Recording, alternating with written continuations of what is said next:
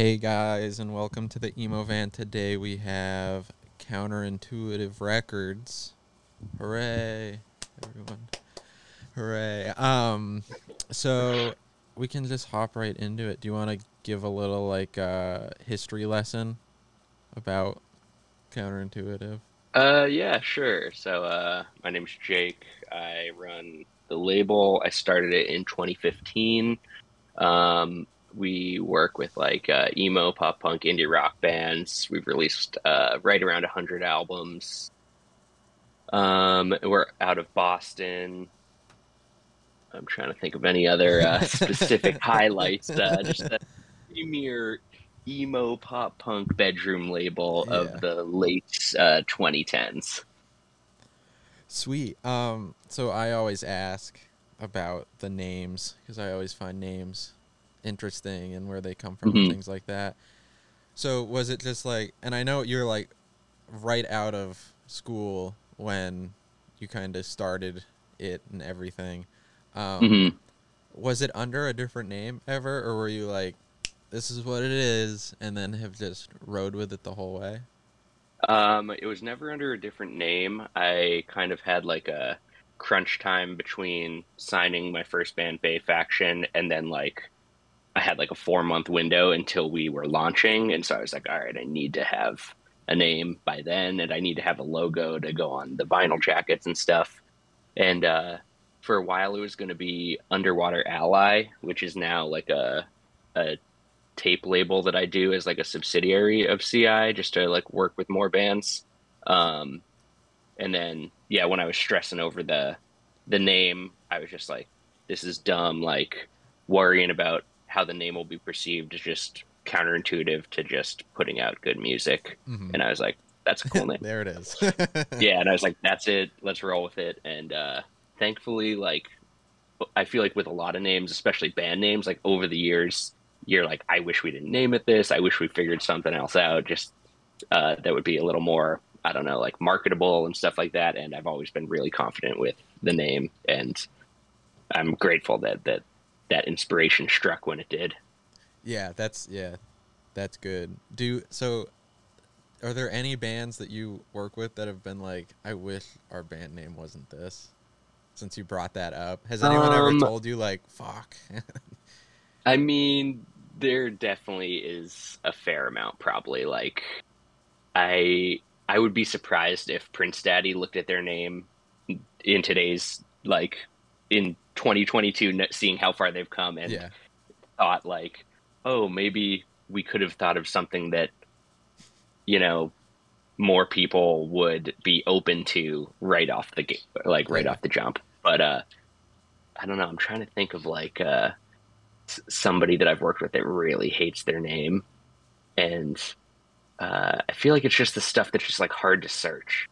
That's Yeah. that's the ones that like bands end up being like, oh man, I'd be having an easier time if I had uh, come up with something a little more unique Yeah, yeah, to yeah. Uh, a Google search. uh huh.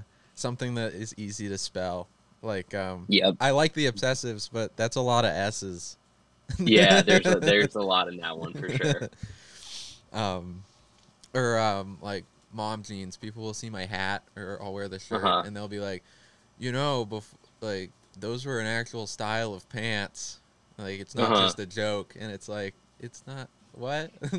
Yeah. What, what, what, See, what joke I- do you think I'm making? I'm Yeah. sorry.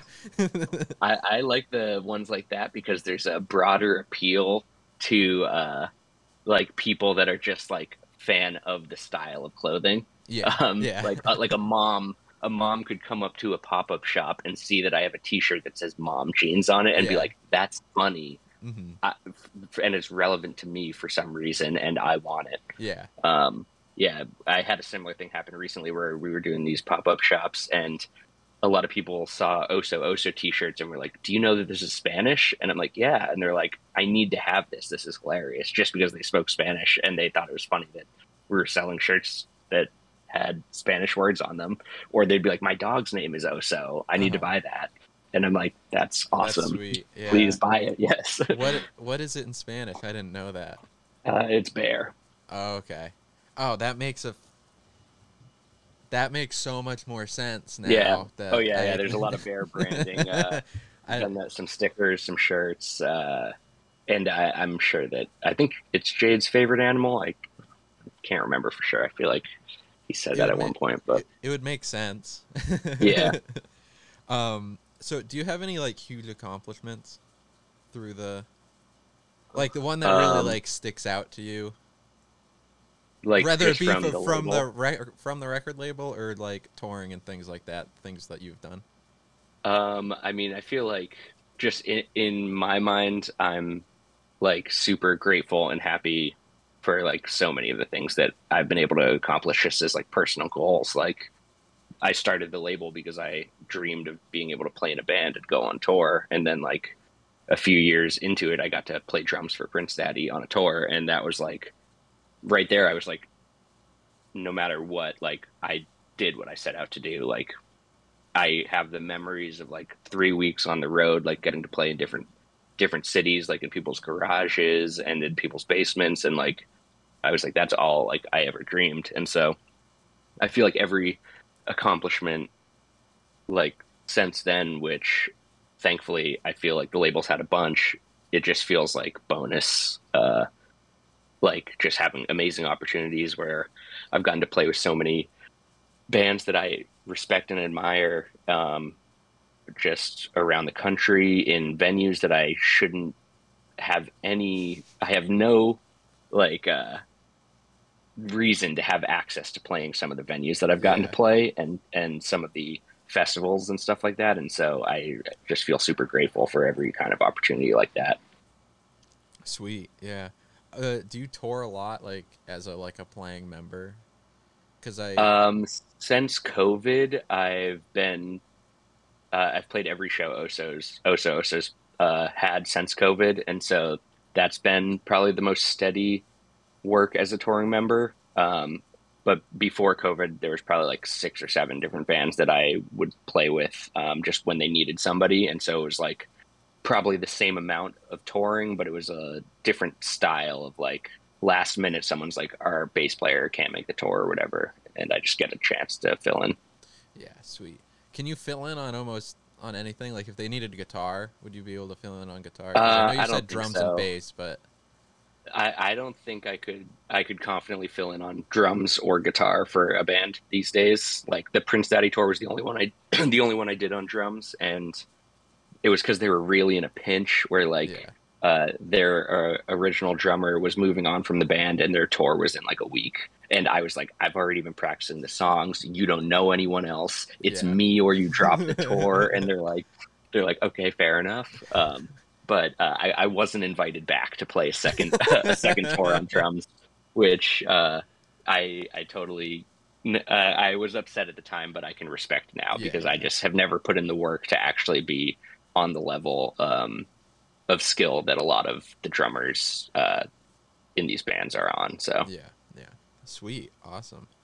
Um, so do you want to? Have you always been kind of listening to emo music throughout like the years, like when you were like in high school or middle school or whenever you started? Was it always kind of Yeah. like uh like did you always kind of have this idea in your head or like wanting to tour? Like that seemed like a goal that you had before. um, I were able to definitely had like there uh, like around eighth grade was the awakening of like finding uh, out that there's music beyond Blink 182 Yeah. and Taking Back Sunday and stuff, Yeah. and being like that. It was like I guess now this is not in the same tier as those, but like a day to remember is like a Yeah. massive band now. But like when they first put out for those who have heart, I was like, it's like 2010, and I'm like, holy shit, or it might even be earlier than that, 2008 or something. And uh, I'm like, oh my god, I can't believe like there's active bands that make music that's so cool that like come to my city and play a 150 cap venue like that's crazy like not that i was thinking 150 cap venue like when i'm in ninth grade or whatever but Yeah. just like thinking oh a small like little venue uh, with like a band that just wrote an album and it's not blink 182 touring an album that's 15 years old it's Yeah. like oh like this band's like current upcoming and so that kind of launched me into the world of like local music and a day to remember was a great um, example at the time because they were bringing out so many awesome bands like four year strong a loss for words transit like um, just like all these like pop punk, emo, easy core, like uh, bands that are now classics in my mind. Yeah. Um, that I was being exposed to at like a early high school, mid high school age, and so that kind of just like launched me into the obsession with the genre. Yeah, I think that's so. It's funny to hear you talk about those bands, and then I, when I was getting into it, it was bands that were you had signed or things like that Mhm. through. It's just funny to think about the how it's like the same. It's the same thing almost, where it's like, wow, Yeah, it's just like a- the- a the 200 crop. cap show with Prince Daddy and Mom Jeans. That was like, and then in my head, it's like they're these crazy, awesome, big stars, and then it's like you meet them, and it's like, oh yeah, I'll smoke weed with you if you want, and it's like, Yeah, what the fuck, yeah, and like you know, a show, a It's show just like nuts. that, like it's just crazy. they've been yeah at, at the point that you're talking about like they're probably like been touring for four or five years and they're just getting to the point where a venue will pay them to play there and it's like a small venue so like they're even if they sell out the show at like uh, i don't even know like once ballroom or something Yeah. they're like not making that much money Here's a hundred at that bucks. point, yeah i mean it, it might be it might be like a thousand Yeah. or something but like on a on a tour where you have like five people with you and all the expenses like that's really like breaking down to like 50 bucks a person Yeah. for the day or something we so can go get some dinner and fill the, Yeah, the tank, and let's um, get to the next one, so we can yeah, eat and a- fill the tank again. it's it's a vicious cycle but uh yeah that, that it is cool that that obviously it's not nearly on the same scale in my mind as like the a day to remembers and stuff like Mhm, that mhm. but the fact that there are people like you that feel like these bands were your entryway into a whole new like love of music is like that i mean that's the dream right there is to just like put together uh or put artists like that on a, a platform and help them get the uh the reach to be able to give people that type of experience yeah, yeah. And now I'm way too deep listening to bands. Yeah, like, and once you- yeah, listeners, and it's like, fuck me, I can't even like. like, they're never even gonna play a show yeah, like where am I supposed to? I have to go to Michigan to go see these guys. I don't really want to drive Mhm. all the way. I don't want to drive like eight hours to Michigan to. yeah that's tough you know. I, I feel like I've gotten to the uh, the opposite end where now I'm looking for bands that are more like the million monthly listeners type, uh, and just like enjoying that end of the world uh, more so these days. Yeah, yeah. Well, at, at one point, it's gonna be the bands I started listening to at sub one hundred thousand, sub like three hundred thousand. They're gonna be at the million, and it's kind of crazy Mhm. to watch the to go back and be like, oh fuck, this is at they're like just going up, and I'm always glad to see it. Um, but 100. percent yeah. All right, so I need to get real serious here for a minute. Prince Daddy's Uh-oh. name. Oh, thank God. I've God. done a lot of. Uh, uh-huh. done a lot of digging. I've talked to a lot of people. I can't get a, I can't get a straight answer. And I don't I don't think you'll give me a straight answer either. I don't trust any of you people. Um, That's fair enough. But so do you okay? So do you know the origins? Can you at least tell me that? Do you know why the name was chosen? Um, Has has Corey been straight with you? it's hard to uh, say for sure to even confirm one way or another is uh, something that I don't feel like I can confidently do because That's I might fair. think that I know the origins, but that But doesn't you, mean that I do. Yeah, you, you wouldn't. Okay. A lot of people have brought it up, and he- they t- the Prince Daddy tweeted that there's supposed to be a comma. like, yep, the three. Right, right here, right between Uh-huh. the prince and the daddy. And since I've brought that up to, I ask everybody, what do you think it is? You know, it's a fun, it's a fun question. Uh, they have all said it. They think they have. It, they think it has something to do with the Lion King. I don't know how they drew those lines because I would have never drew those lines. But Mhm. and if you don't uh 100% know, then that helps me very little. Because you know, cuz you can't Yeah. confirm that that that might have something to do with it. But Well, I I I can pretty confidently say that I don't think it has anything to do with the Lion King. I didn't think it did either. Um, Yeah, that seems uh, far fetched to me, but Yeah, I know that um like uh there's a lot of history with it dating back to um games that Corey and Lewis would play in grade school and stuff like that. so the and Wikipedia so I feel like- is is right. I thought that was bullshit too. I mean, I That think might that be, that's the closest Yeah. that's the closest we have to uh a confident um like uh a confident decision one way or another on what it could be. Okay. Cuz I'm I'm pretty okay with like someone telling me and then offing me immediately Mhm. just so I'd know. You know. Yeah, yeah. Maybe You a couple just like more years, but then then you could yeah. then tell I me mean, you you like, should you should have some time to uh to bask in the knowledge afterwards too. Give me like a Um, half hour. You can lock yeah, me in a yeah. room. I won't tell anybody, but you know. But you um, can at least tell them that you know. Yeah, like, hey, I figured it out, guys, and that's the Mhm. last tweet I've made for like eight years. No one's heard of Mhm. me from me or anything. Um, all right, so I um American football. How do you feel about American football? Anti. Oh my God, thank you.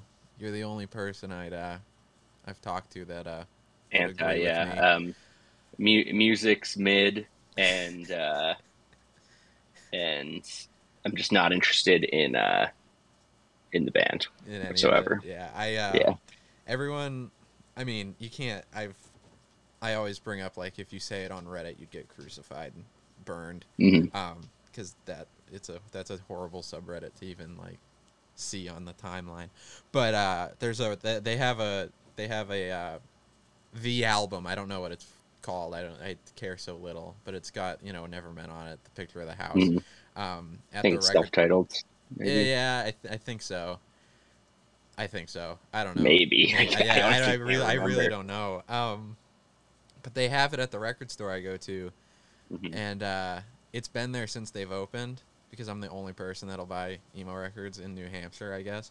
But Mhm. um, I I tell the pe- I tell them like if you ever see me bring that up here, like don't let me buy it. Don't let me do it. Don't let me. 'Cause do it something's gone horribly yeah, wrong. something's wrong if Yeah. I'm bringing this up there. So, what do you think about like the like MCR, Jimmy Eat World, Fallout Boy sort of era of uh of e- like that weird 2000s like arc that happened? Uh-huh. I'd say lightly interested. Like never really listened to MCR. Yeah. Uh, I like Fallout Boy in passing, but um, I mean nothing they've done in the last like 15 years. Uh, and then um, Jimmy World, I really like Futures, but um, just one of those bands that I just kind of grow a little tired of the sound Yeah, yeah. and can't really do like more than one album. yeah. I'm really outing myself as like a, uh, hate, not a hater, but just like not uh, a lover of a lot of the classics that uh, I- people probably hold near and dear. So I don't even gonna lose some consider it. I don't. I don't even think about it at all. I like you know Mhm. you hear you hear it on the radio and things like that, but then it's like, well, I don't really want to listen to this because there's better stuff to go listen to. You know, yeah, I mean, just there's just not- stuff I'm more interested in. Yeah. than- there's only so many albums like that that you can go back and listen to like 15 years later and like really like like for the first time. hmm and so I feel like I kind of cap out on like finding an album from a band that was cool like In the 15 years ago. Yeah, early 2000s. It's hard to uh to like that stuff again. That Mhm. time period. Um so all right, I'm to I got a few I got a few things here that are that I've heard through the through the grapevine of things. Um so the CTS, the first tour for CTS, I was at that show at the Sinclair and it was Mhm. fucked up. It was a fucked up Mhm. show. It was fun. Um, and uh, I've I had heard that Prince Daddy isn't allowed back to it, and then I heard to the Sinclair, and then I heard that they are allowed back. It just it was like miscommunication between everything that was happening, and that you had sent Corey a text at one point saying, "I hope it was worth it." this is uh this is sort of a an amalgamation of multiple incidents uh, coming into fruition at once. Um, so they are, to my knowledge, they are allowed to play the Sinclair. I think the issue there was that the show had sold pretty well beforehand, and the Sinclair staffed it accordingly. And then the day of the show, 200 kids bought tickets at the door, and it sold out. And they thought they staffed it for a show that was going to be half full. Yeah. So that like the slight under like everyone at the Sinclair is awesome, but then just the stress of like a slight understaffing with Prince Daddy being like everybody stage dive, Yeah. and there's just like an assembly line of kids stage diving, and like kids are getting hurt, and the venue has to like call an ambulance, but like kids are having fun and they're tweeting like or they're DMing Prince Daddy like.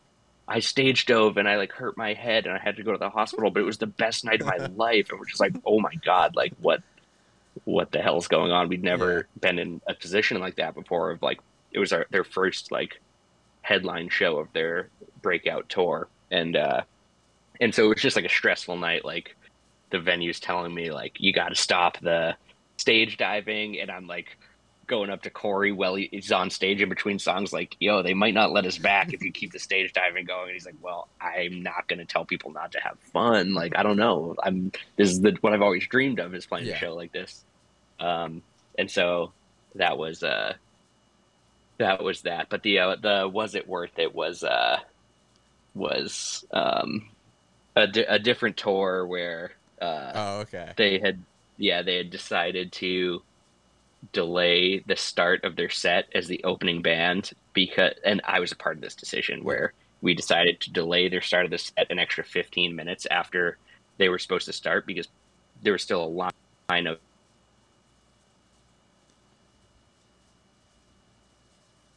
um, they didn't want to um, start the set yet because there was like 40 kids in the venue and 200 waiting to get outside. And we were going outside and kids were like please don't start please don't start. We need to get in. But the it was just like Was it an taking this- outside venue or It- were kids trying to get no in? it was an, they were trying to get Okay, into the were trying to venue in, and it was just like uh it was a bad situation because there was two shows that day. Like it was like an early show and a late show and this was the late show and so there wasn't enough time in between the shows to like clear the venue out and then get all the next set of people in or something it was something weird like that and like we uh, couldn't find the headliner and so we decided on our own to push our start time back 15 minutes and then when we did find the headliner they were really upset because it's not our decision to make Yeah. and uh, and so I um, we ended up just getting in an argument about it, and I I I, I questioned was it worth it, yeah. and uh, it it wasn't received very well because I was a part of the decision of pushing it back, and then Yeah. sort of passing the blame on to everyone else. Sweet. Well, not just a lesson learned. yeah, a lesson yeah. learned in a. It was you know one of my first. It was probably my first time as like a tour manager because it was their their first venue tour, um, and so it was a, a lesson learned for all involved, mostly me. And you manage most of the. Well, I would. I don't want to say most because I have no clue. I know you manage Prince Daddy. Do you manage anyone else, or do you kind of Um, you kind of pick and choose who you'd like kind of want to, if you're into it, sort of deal? it, it's just really time consuming um, to to manage, and so I only manage Prince Daddy and Oso Oso for bands, and then um, this producer Jordan Crimston I started working with, trying to uh, uh, find more up and coming bands to record with him um, and stuff like that. And yeah, there's there's been other bands that I've really wanted to manage, but it's just like already Prince Daddy and Oso are busy enough where managing them is almost as much work as like Yeah. doing the counterintuitive stuff. So it's just like I've already doubled my workload and I want to have less work, not more work Yeah, at this yeah, point. yeah. So um yeah, yeah, I kind of really am very very selective if um if any opportunities come that way. Yeah. Has the team grown? Like the counterintuitive team, like the people that work under you or with you, Mhm. or you know, I, I was just listening to a podcast before this where you had mentioned like I don't know five or six names. Has that blossomed to like twelve names in the last two years? Um, no, it's pretty close to the same uh, since like within the first year or two years, um, I started working with Jill, who does all my graphic design, and so they've been on the team for at least yeah, like five five years now. Um, and then like yeah, so there's Jill. My um, buddy Dan is like the label manager, so he's here in Boston with me, and will handle like uh, all the the back end stuff, like uploading albums to our distributor and making sure the vinyl's going to the places it needs to go, all the different web stores and uh, the retail and stuff like that. So he handles like all the behind the scenes of like keeping the operation moving.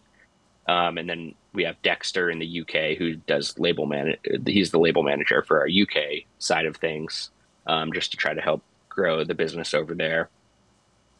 And then uh, Alex Martin's doing press for us. Um, that's been probably three or four years.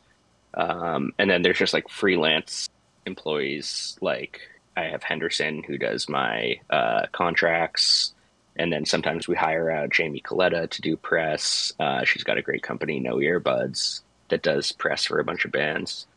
Um, really hope I'm not forgetting anybody right now. It's just it's hard to rack the brain for, it, but yeah, um, and then Sana was on the team for a while doing mail order until we got a warehouse um, over COVID and uh, she moved across the country. So yeah, it's probably like six people or something yeah, like that. Yeah. Where were you keeping all the so you guys you you know you obviously make the records and things like that. Do you how do you Mhm. press them? How do you like create them? Do you send them out somewhere and then you get them back or Yeah, we basically in-house? send the masters and the artwork to um, what's essentially a middleman uh, who then finds the different pressing plants that have availability for us. Because especially right now, it's like the typical plant I use. If I sent them an album today, it's August right now. If I sent them an album today, they'd be like, "We can get this to you in February." Yeah. and so um, the the middleman we use basically will has relationships with most plant pressing plants that are available, and will find the earliest slots where we can get our records submitted and then printed. Um, and so we don't really have have to do anything except send them the assets to make it, and then tell them where to send it when they're done. Yeah. Sweet. Um are you a big vinyl guy? Do you just do you kind of or well, before you get into that, I mean there's so many different variants that come out on records now cuz it's got the clear ones and the splatter and the split colors or the tricolors or Mhm. whatever the fuck. And Mhm. uh do you when you like produce those for someone, do you keep one of each for yourself? Or do you Yeah, I have- yeah.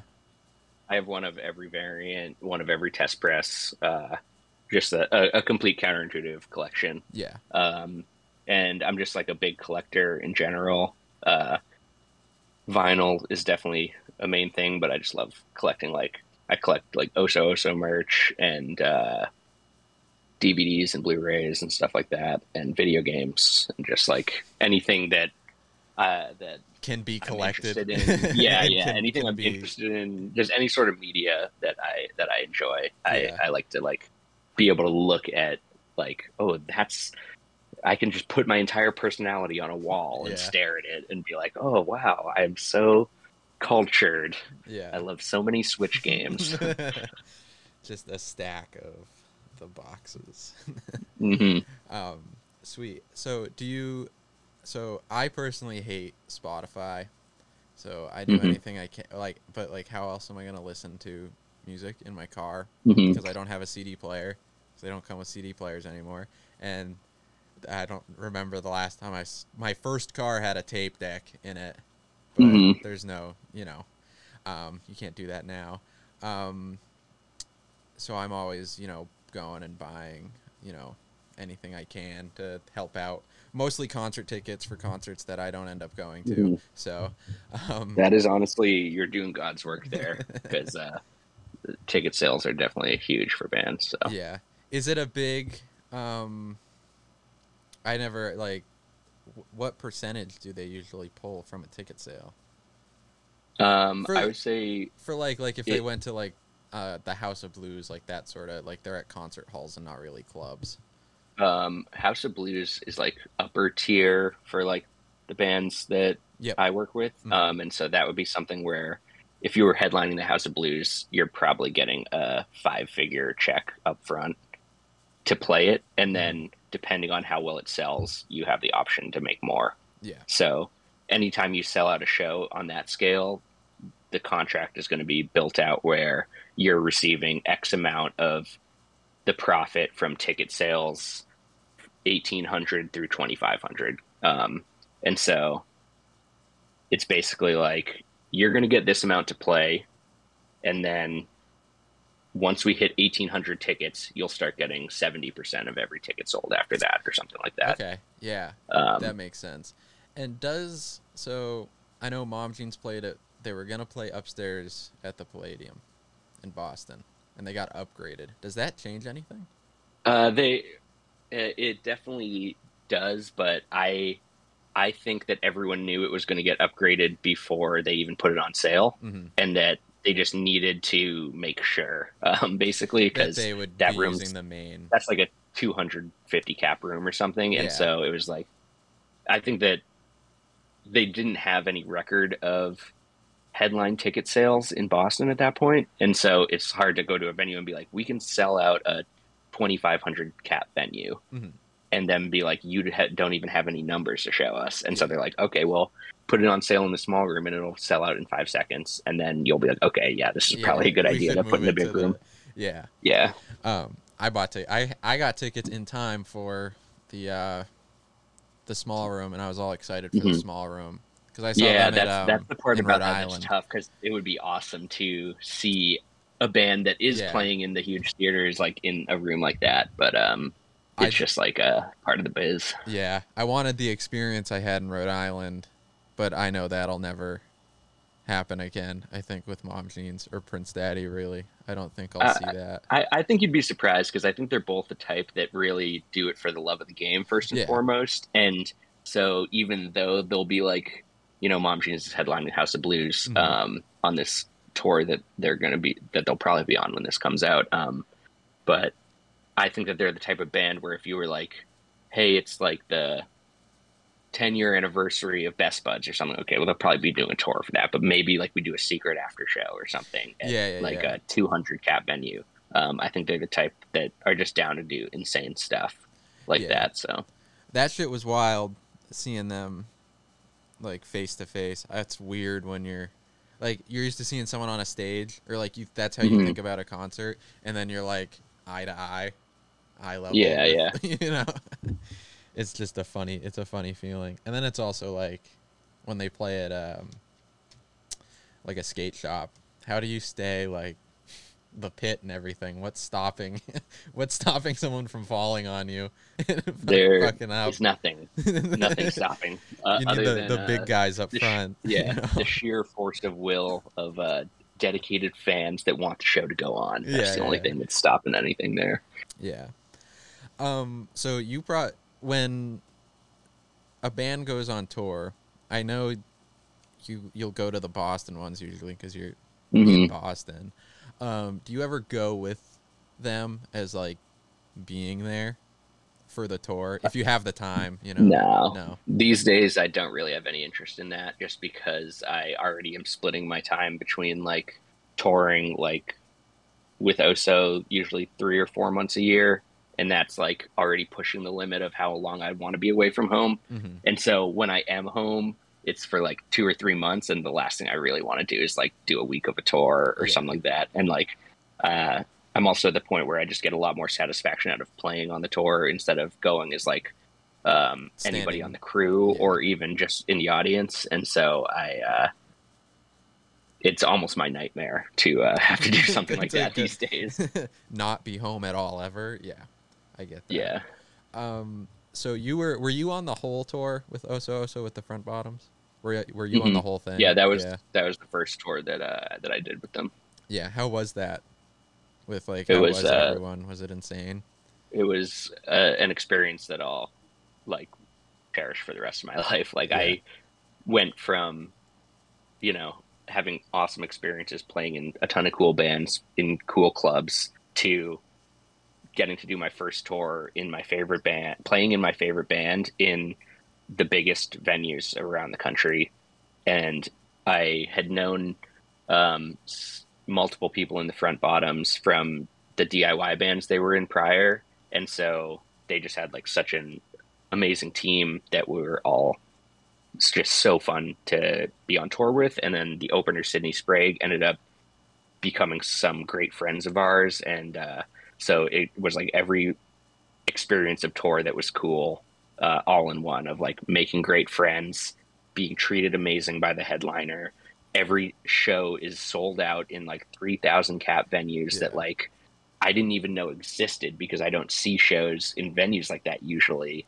And I'm getting to play them, and they're like historic theaters where in the green rooms it's like the Grateful Dead played here and Bob Dylan played here, Their and I'm just like, why am I here? Like, I don't deserve to be Yeah. here, but I just like lucked into the position where we just like got this offer to do this, and I was just the guy that it was lined up to play bass for the five shows we had planned at that point, and then the, that tour comes around, and and it just like made sense for me to be on that, and so it was like it was truly unreal and it was a, a total grind because it was like we had a, a 10 day tour planned before it started where we were doing Oh, some yeah. headline shows and then Mhm. pitchfork festival and then the tour started two days after pitchfork festival so it was like 10 days on our own drive back from chicago to uh it started in like connecticut or something and then like five or six weeks with the front bottoms and so it was like almost two months straight Yeah.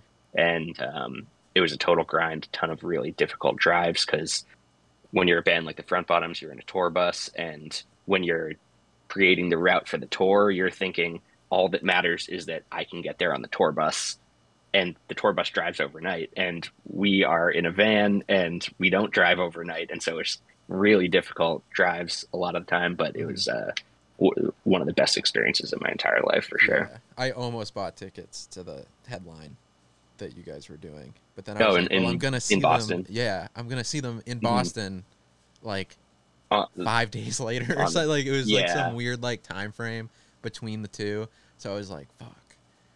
I'll just No, go yeah, to the that- front bottoms and see that. yeah, they're no, it makes sense. I'm they're my all time favorite, and they packed us in the fucking Palladium like sardines. You could Oh yeah, before the show Yeah. even started, you were like, your chest was up against the barricade. Mhm. Makes it hard That- to that- breathe. it's one of those bands where nobody that's going to that show wants to be sitting on the upper deck, and Oh. and so like everyone's trying to get down on the floor, and Yeah. everyone wants to get up to the barricade, and so it's just like you can have like six or seven hundred people on the floor there, but when there's eighteen hundred people trying to get down there, it's like Yeah. uh, it's a hazard. I was there at I think 10 a.m. for that show. Wow. Yeah, Damn, I'm a I, fucking. I remember uh, I remember seeing you there. Yeah, yeah, yeah. Yep. Yeah. Um, I'm always there early so I can so I can meet people because I'm big Uh-huh. on just taking a photo. You know, I never get anything signed Absolutely, yeah. because like where am I gonna put it or like Mhm. if like someone signed this shirt like I'll never wear it again. I'd rather Mhm. I'd rather wear it. You know, so Yeah, you got to um, start buying two. yeah, then it's stuff like fuck, you know. Um, also like like buying vinyl at a show too risky. I Yeah, can't do I- it. I'm not. A, I'm too like, scared. I, I'm glad people do it, but I'm not a big fan of like people buy the records and then they end up in the pit and they're like holding the record above their head, and I'm just like, Or you could have just waited. I, yeah, Yeah, yeah, until the until out. the end, but like you want it right then, you know. Um, Yeah. I saw people put them in the front of the barricade at uh, Mm-hmm. Paradise at the last the last Prince Daddy show that was there, and I mean people are crowd surfing and someone landed on it. Thing was Yeah, no, that, that's like good thinking you know, until like uh, somebody on the staff has to step up on the on the, little on the, the little thing. barricade, Yeah, and then yeah. yeah, if you definitely risky game out there, but oh, yeah. That sounds like you know somebody probably just has to buy a second record, get that second sale. I I don't hate that. So yeah. Um, but I never. I I try to stay away. I won't even buy tapes anymore because I'll put them in my pocket and then I'll get Mhm. smashed up against the barricade and it. Oh, tapes Yeah, broken. I have a it, puppy love one that's missing the bottom of it.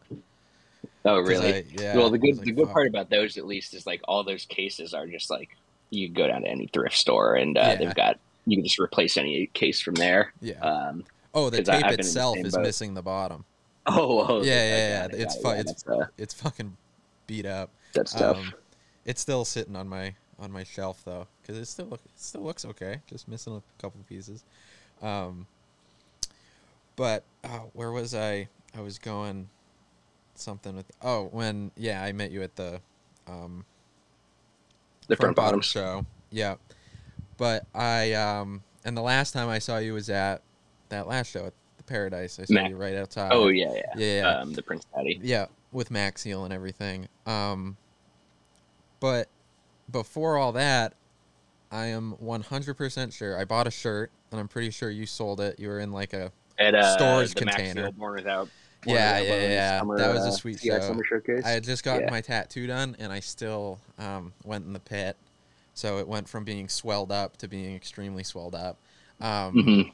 and uh, I'm 100% certain I was eating one of those vegan burgers right next to you, but I wasn't Uh-huh. sure it was you, so I didn't say anything because I was like, Uh, Fuck, well, I, I not, remember you mentioning that at uh, I think it was at the Prince Daddy show, Yeah. and then I have been like when we were going to do this, I was like, pretty sure you were eating a burger next to me at that uh, at that show. Just I remember, I think you implanted the memory into my yeah, brain. yeah. yeah. I I did I can't remember, but I wasn't gonna be like, like, I don't like when I see counterintuitive stuff. It's Mm. the other bands. It's not you, Mhm. your face somewhere. But I'd seen your face before, and I was like, I don't know. I don't want to be like, hey, are you so and so? And then they'll be like, what the fuck you talking about? Who the hell is mean? that? but and then when I saw you walking by, I was like, okay, I just gotta know now or not because I'm like Yeah, yeah. whatever. Um, but but yeah, I was front in the line for that fucking front bottom show, and that was a That's fucking- dedication. That I was a can't do that. Yeah, I can't do stuff um, like that. I was I tired, respect it though. but I got to drive to Boston to see all these shows from New Hampshire. It's like an hour and a half. Yeah, that's I need- that's a lot, I need someone to come with me because I'll fall asleep. Like I nod Uh-huh. off, especially after Oh, you're dead. You don't even Yeah. like know. and like driving that is. early to get there that early. It's like Oh, you're so yeah, fuck, that's, like that's a long fucking day. you sit there and like you see the van out front, but they're not like unloading anything yet. Yeah. like they're that early, it's like, and you're oh like, yeah, and it's like, well, th- Brian will walk by because he'll need to get a coffee or something, and like Mhm. I finally did it. I finally met him after going to see him so many times. So oh nice. I would have been okay if I, I- I- crashed my car on the way there, on the way Yeah. home. So I hit yeah, my I, I thought he got his coffee delivered by like plane. I didn't think he was he was mingling out in the public anymore. But he, uh, he walked. I right guess I just I wasn't getting there early enough to find out. yeah, so when you know they obviously sleep on the tour bus, so you guys are stopping at hotels and then waking up and fucking like, all right, we gotta get Mhm. there. yeah, thankfully we had like probably four drivers that were putting in work on that tour, and so it was a pretty constant. Like there was a lot of days where it was like show ends, we have to be at the show ends by like midnight.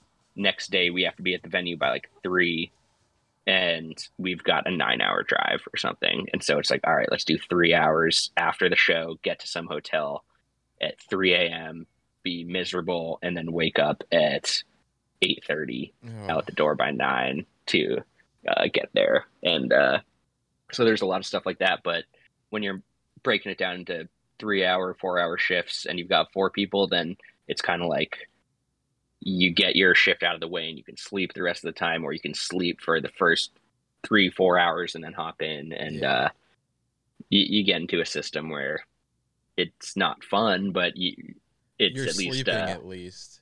You're getting Yeah. some rest, I guess. Yeah, yeah, and it's just like uh, the camaraderie uh, of uh, shared misery hmm um, is, especially when it's not anyone's fault. It's just like what you all signed up for, and you're just sharing the misery together. I feel like is uh, really bonding material. yeah, so yeah, yeah, for sure. Yeah, that's. I think I think about that sometimes, or you know, you see the stories on Instagram and shit, and it's like, fuck, oh, tire popped, we're on the side of the Mhm. road. Well, you know, like, Yeah, we got lucky on that. because we did that two month front bottom tour and didn't have a single issue um, the entire time, and that was like in the heat of like everyone was getting their van stolen or their trailer stolen, and we had like a van and a trailer, and like didn't. Oh, I guess we actually had a window smashed, but didn't get anything stolen. and uh, didn't break down or anything like that. So all things considered, it was pretty good. Yeah, you see stuff where it's like all their stuff gets stolen, or they have Yeah. to cancel something because it's like, Yeah, well, we had to tow the van, and it needs the transmission fixed, and then yeah, yeah. It's gonna be there days goes all your back on the stuff, and it's gonna take a few days to actually fix. Cause I mean, I've been on up. both of those uh, those ends of the world multiple times, and so I've at least had those experiences and the trauma associated with uh, getting everything stolen. But uh, I hope it never happens again. Yeah, yeah, it's all I you see it all the time, and it's just awful.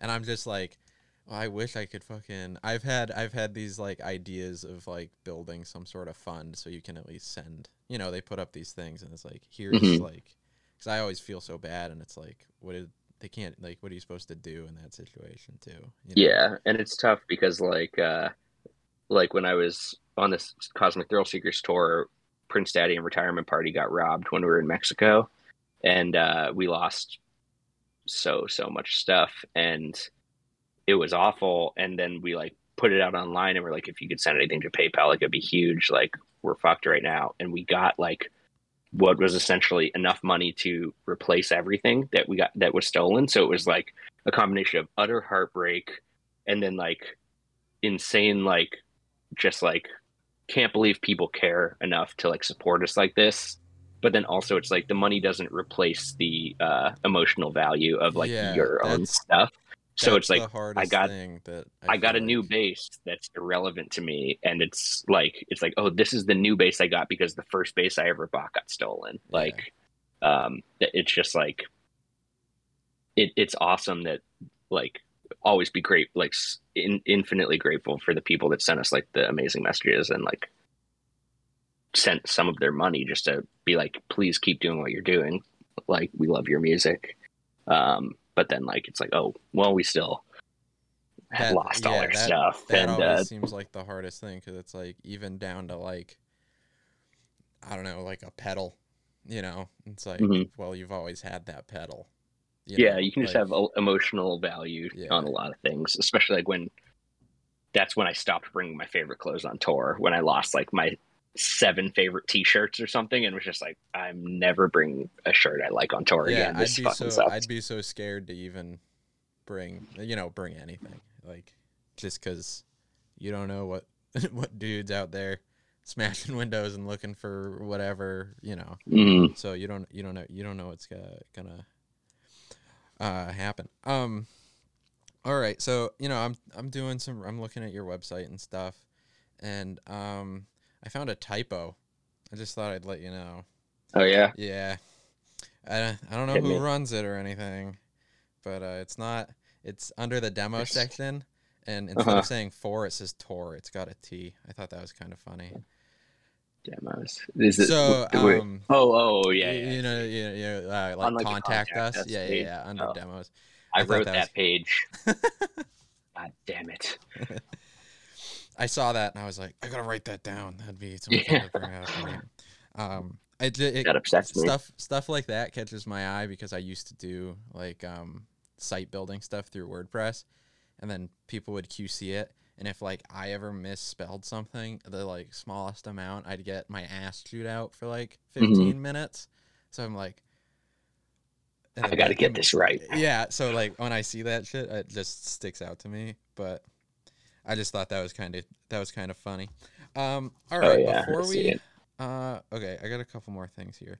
Um so do you have any like favorite shows you've been to played in any pit stories i mean i've heard some fucked up shit about pits doing this um but wh- when when you say pit stories, one of the first things that comes to mind is uh, I was at uh, the Wonder Years. We're doing a Upsides holiday show in Rhode Island at uh, shit. I can't remember the fucking venue, but they were doing like these. It was like a 200 cap club.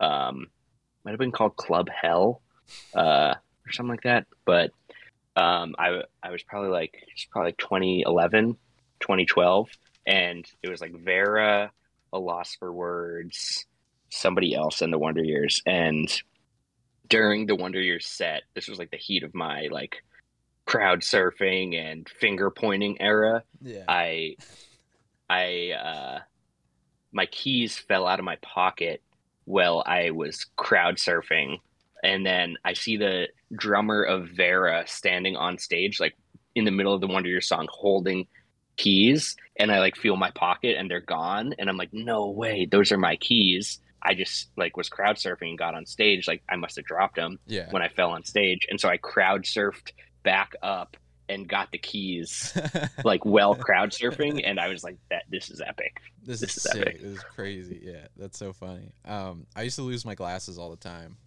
and that's tough because that's hard to find when when you lose them because you So, can't see the fuck the fucked up thing like all the shows i've been to i really only go to shows in boston so Mhm. that scene particular the pit etiquette is insane like everyone's so like good about it when something happens Mhm. there um, but i would they'd fall they weren't these ones but they'd fall and i'd lose the arm to it too because they were glued together um, Mhm.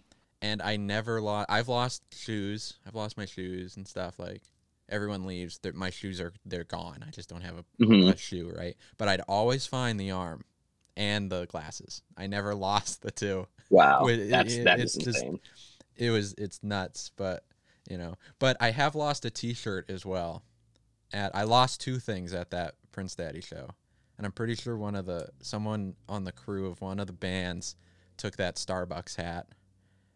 Um, Oh, I think I saw it up there, and then it disappeared. but all right. Um sweet. Yeah. Uh I need to set up this game really quick.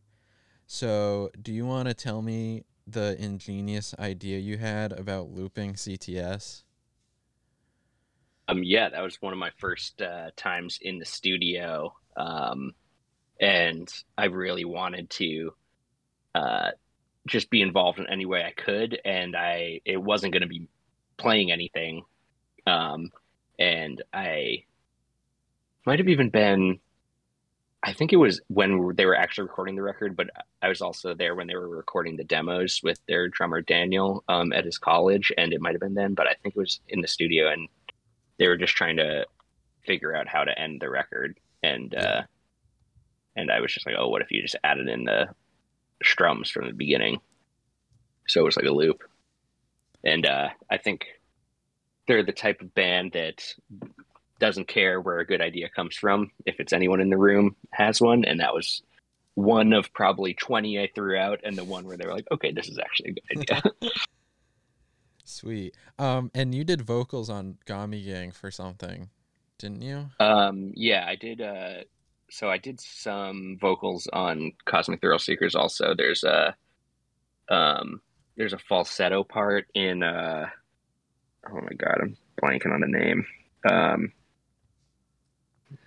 there's a falsetto part in one of the songs that uh, a bunch of us did like gang vocals on doing the falsetto voice. It's in uh, I think in Dream Nails Okay. and um and so I got a credit on that and then I did gang vocals for like six or seven songs on Gami Gang and then had the uh I had a line on that also Oh, um, which- where I say mother uh, I say motherfucking Gami Gang in Oh, uh, at the yeah, yeah, yeah, okay. Yeah, like- yeah. six I think um yeah and then uh most my most recent claim to fame is uh I left my friend Neil a drunk voicemail trying to get him to come out to the bar um and he included it on uh he's in a band called Phony and he included it in his new album That's sweet. Um, how do you like? Everyone seems to use like a, a sample from somewhere. Um, do you enjoy songs that that use those? Do you think it adds to it? Do you think it's Um, like a I- like a good way to you know what I mean? Depending on what it is. I think it it it it has to be tasteful but like yeah. I think of like Edward Forty Hands, and that's made by the sample. Like that's Yeah. such a huge like part of that song. And then uh I think of like on Gami Gang, there's like eight samples or something, There's but so each one's like two seconds. yeah. They're like two seconds, and they're perfect like uh segues, and like they just fit in really well. hmm Um, and so there aren't many that I don't like. Like Um, I can't think of any. Like another great examples uh, in Black Mold on the new Prince Daddy album. There's like a voicemail that's spliced up, and I think it just like adds to the track really well. Yeah.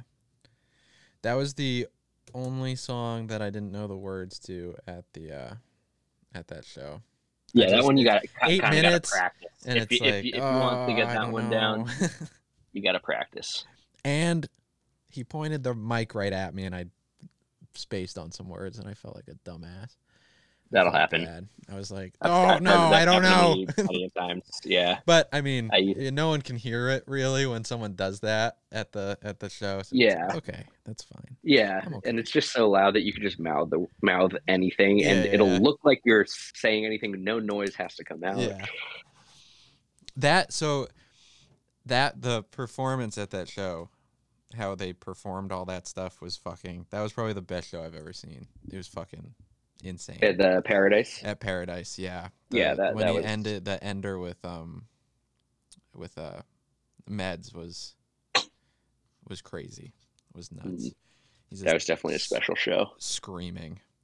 Um, and it's the second show I've seen where they don't do an encore because it's too late.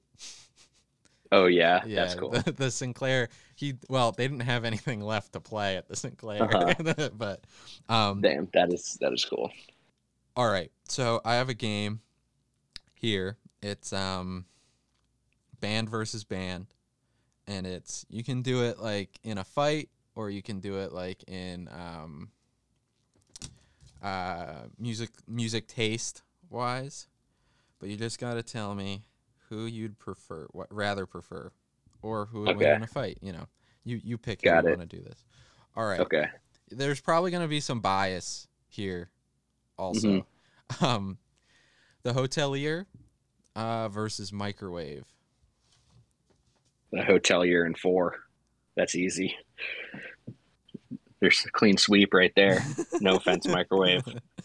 Um, I'm, I'm sure microwave's got some great stuff, but uh, I'm I'm not familiar with it, and it's going to be hard to, to catch up to the hotelier's quality. yeah, yeah. um a lot of, so they have an al- they have an album with a house on it charmer has an album with a house on it american football has an album with a house on it have you ever seen any of Mhm. those houses have you ever gone and been like Um, oh wow look at Yeah. I actually uh when I um when I, I convinced uh Christian to let he's the singer of the hotelier, I convinced him to let me do their mail order when they parted ways with Tiny Engines Mhm. because he was starting up uh, a new label, but he was still getting it off the ground and I was like, listen, like I love I love the band, like this would be a huge project for me. I'm local, like uh let me like do the hotelier's mail order. Let me help you keep this like do the things that Tiny Engines was doing for you.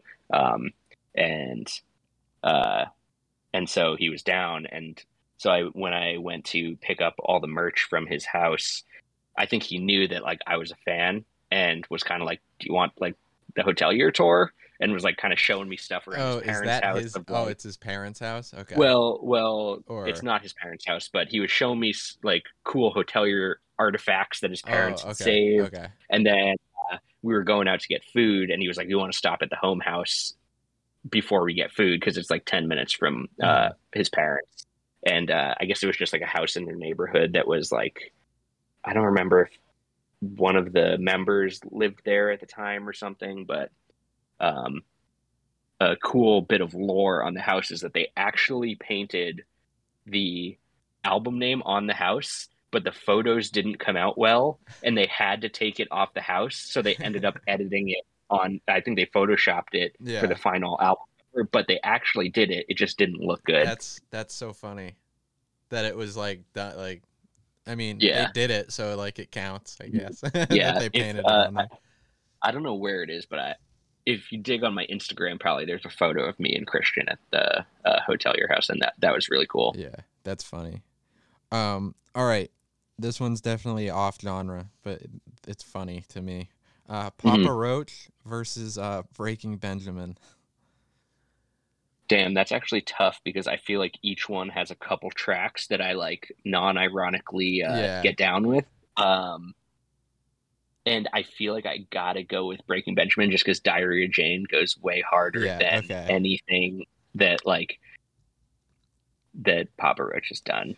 Which I and I I've seen both bands live, and uh, I I think I gotta go Breaking Benjamin. um, Papa Roach had been has been on this list for a long time. So if you've killed, Oh, really? You've killed the longest running, the Oh, longest like, running one. Most people would take Papa Roach. there. Everyone to I think so meme, Papa meme factor, Papa Roach, meme wise, it, it makes more sense. Yeah, they beat Shinedown, Seether, um, Hoobastank, and Drowning Pool, and Finger Eleven. But Finger Eleven's a gimme. Damn. Honestly, Paralyzer by Finger Eleven might go harder than any Papa Roach song. Devour by Shinedown easily goes harder than any Papa Roach song. But uh, I don't know. Who's to say? Who's you to would say? you would have killed Papa Roach much sooner than everyone else. Um, I think I would have. Yeah. Charmer versus Sports. Hmm, that's a that's a pretty good one. I think I'm going sports. Uh, I do have some bias there. They are um, they're they're friends, and we release music from them. And but Demon Days was just so good, um, and I haven't really given Charmer a fair shot. Like I don't know if I've ever listened to a record front to back, but I've definitely listened to some tracks. Um, but Demon Days was like a top album of the year for me when it when it came out, and so um, I got a lot of nostalgia for sports. Sweet. Um, I've so you know the band. I'm glad it's you. Mhm. I love that band. I it's pretty much Charmer. And I'm not trying to be mean or anything, but it's like the same sound. I'm glad it's you. Yeah. Yeah.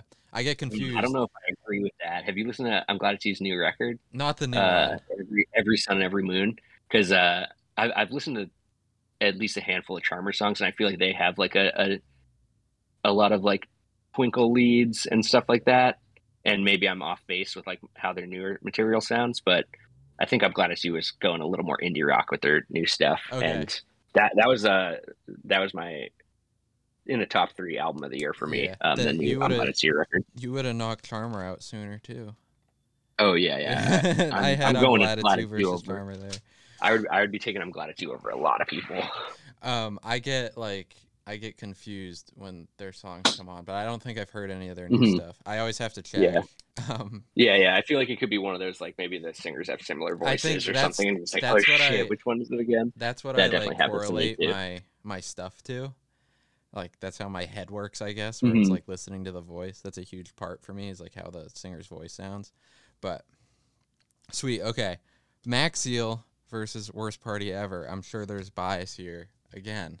Yeah, there definitely is, and uh, and I feel bad because a lot of like all these so far have been ones where I'm like, I know every song from the band's discography versus uh, like a band that I'm not as familiar with, and so like yeah, it would definitely be Macseal for me, um, because they just uh, yeah, they're right up my alley, and some of my my close friends. I get it. I get it. Um, Jimmy Eat World versus Saves the Day. That's tough because Save the Day is bad now, right? But musically, I, I feel like I'm going Saves the Day because they've got two records that I really like a lot. Um, and I, I feel like I'm an outlier on them where I think Can't Slow Down is my favorite record by them. And I feel like that one kind of gets overlooked a lot. Um, but yeah, I think I, I listened to more of their music in my lifetime than Jimmy World's. Yeah, yeah. I will. I only really listen to Bleed American by Jimmy Eat World. Okay. Not the record, just the song. Just the song. And I end up listening to the cover by Hot Mulligan more than the one. Nice, Jimmy nice. World is That's hilarious. Um. All right, I got one more question, um, Mhm. and then you can go into the plugs right after. So, I mean, it's three o'clock. Have you eaten something today? Uh, I got a breakfast burrito in my toaster oven right now, waiting for me when this when this ends. Okay, then I guess you can count that. So something you've eaten today, or you can say what you had for dinner or something. I don't know. Um, so like something you know something you've eaten or Mhm. going to eat, and then what song is on repeat, record on repeat, artist on repeat that you've been listening to lately? Ooh, that's a good question. Um, yeah, so I'll go with that. I've been uh, getting into meal prepping breakfast burritos and then putting them in the freezer and then putting them in the toaster oven in the morning, and it's uh it's pretty dope. And so that's what I got waiting for me. And then on repeat, uh, there was a new Sincere Engineer song that dropped like two months ago, and it was fresh off of we had just finished doing the tour with them and Menzingers, and uh, it was like uh, Library of Broken Bindings, I think was the name of the song, and that was like my favorite song of the summer for sure. Um, and so that's been on repeat, and then just a bunch of like uh, upcoming counterintuitive stuff. Uh, that's even when this comes out, I don't think will be announced yet, but the new album from this band Kixie that I'm very very excited for, and uh, so that's been been on repeat for sure. Sweet. So you you probably have all this music before it even sees anything, right? Yeah, yeah, definitely. yeah. Um, at least for the projects that we have like on the books, like Yeah. there will be stuff that I'll be listening to for like six months before we even announce it and stuff. And That's so that's- I think that's crazy. it, it, it's messed up because I also don't really get to enjoy it as a. I don't get to know what it's like from a fan's perspective anymore. It because I like enjoy it in a time where I have like two people to talk to about it because no one else has heard it. yeah. and then it comes out and everyone's like this is amazing and i'm like yeah but i've heard it like 80 times like it's not like and so i can't i can't just like Yeah. enjoy that aspect of it anymore Um, I have one more question actually that I've sure. reminded myself of. Um, so two, I think right now, two bands that were on your label moved over to Pure Noise. Is Mhm. that it? And I'm, I can't remember, even though I was there. Um, is that so- like, is that kind of your goal to like move them up? or that's their own choice to just go on to if they want to go on to a different uh, label. A different label? Yeah.